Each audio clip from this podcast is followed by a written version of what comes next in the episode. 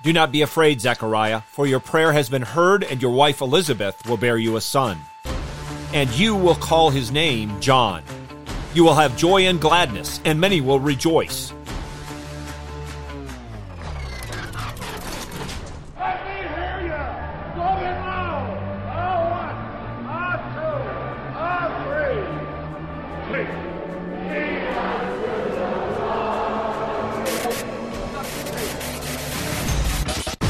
Welcome to In the Bullpen, Up and Ready, a ministry of developing contenders. The call has come. You need to get up and ready now. And look who's coming up. High fly ball into right field. She is gone. Yahweh keeps his promises. Always. In his appointed and perfect time, all things come to pass according to his sovereign and immutable will. Sometimes his promises may be difficult for us to grasp or believe, and sometimes, like was the case with Zechariah, doubting has significant consequences. However, his doubts, your doubts, my doubts, all our doubts together in no way hinder Father, Son, and Holy Spirit from accomplishing what he has decreed. As he does so, we have great reason to celebrate. And it's a celebration that isn't individual only, but communal fundamentally. Hear now God's word in Luke chapter 1, verses 57 through 66. Now the time was fulfilled for Elizabeth to give birth, and she gave birth to a son.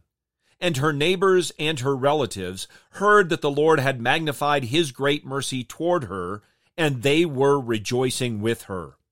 And it happened on the eighth day, they came to circumcise the child, and they were going to call him Zachariah, after the name of his father. But his mother answered and said, No, but he shall be called John. And they said to her, There is no one among your relatives who is called by this name. And they were making signs to his father as to what he wanted him called. And he asked for a tablet and wrote as follows His name is John. And they all marveled. And at once his mouth was opened, and his tongue loosed, and he began to speak, blessing God. And fear came on all those living around them. And all these matters were being talked about in all the hill country of Judea. And all who heard these things put them in their heart, saying, What then will this child be? For the hand of the Lord was indeed with him. The opening words of our text, now the time was fulfilled, point to God's appointed time, which is always perfect in its time. Elizabeth, the one who was advanced in years, the one who had been barren, gave birth. Her promised son was born, and her neighbors and relatives joined with her to celebrate. They were all rejoicing that the Lord had magnified his great mercy toward Elizabeth. And then, as was the custom of the day, it came time to name the son. And the expectation was he would be named after his father. So when he was brought on the eighth day to be circumcised, that's what everybody anticipated. He would be called Zachariah.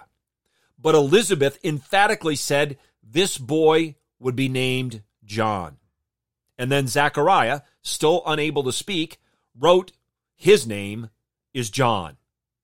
And they all marveled at this. But especially they marveled when Zechariah was able to speak for the first time in nine months. Lord willing, we'll look at what he prophesied over the next couple of days. But for now, note how this brought godly fear on the people and it made them curious. They were in wonder and they wondered. They wondered, what then will this child be? While they had questions, they were sure of this that the hand of the Lord was with John. Of course, we know the rest of the story. John was a prophet of the Most High, born six months before the Messiah.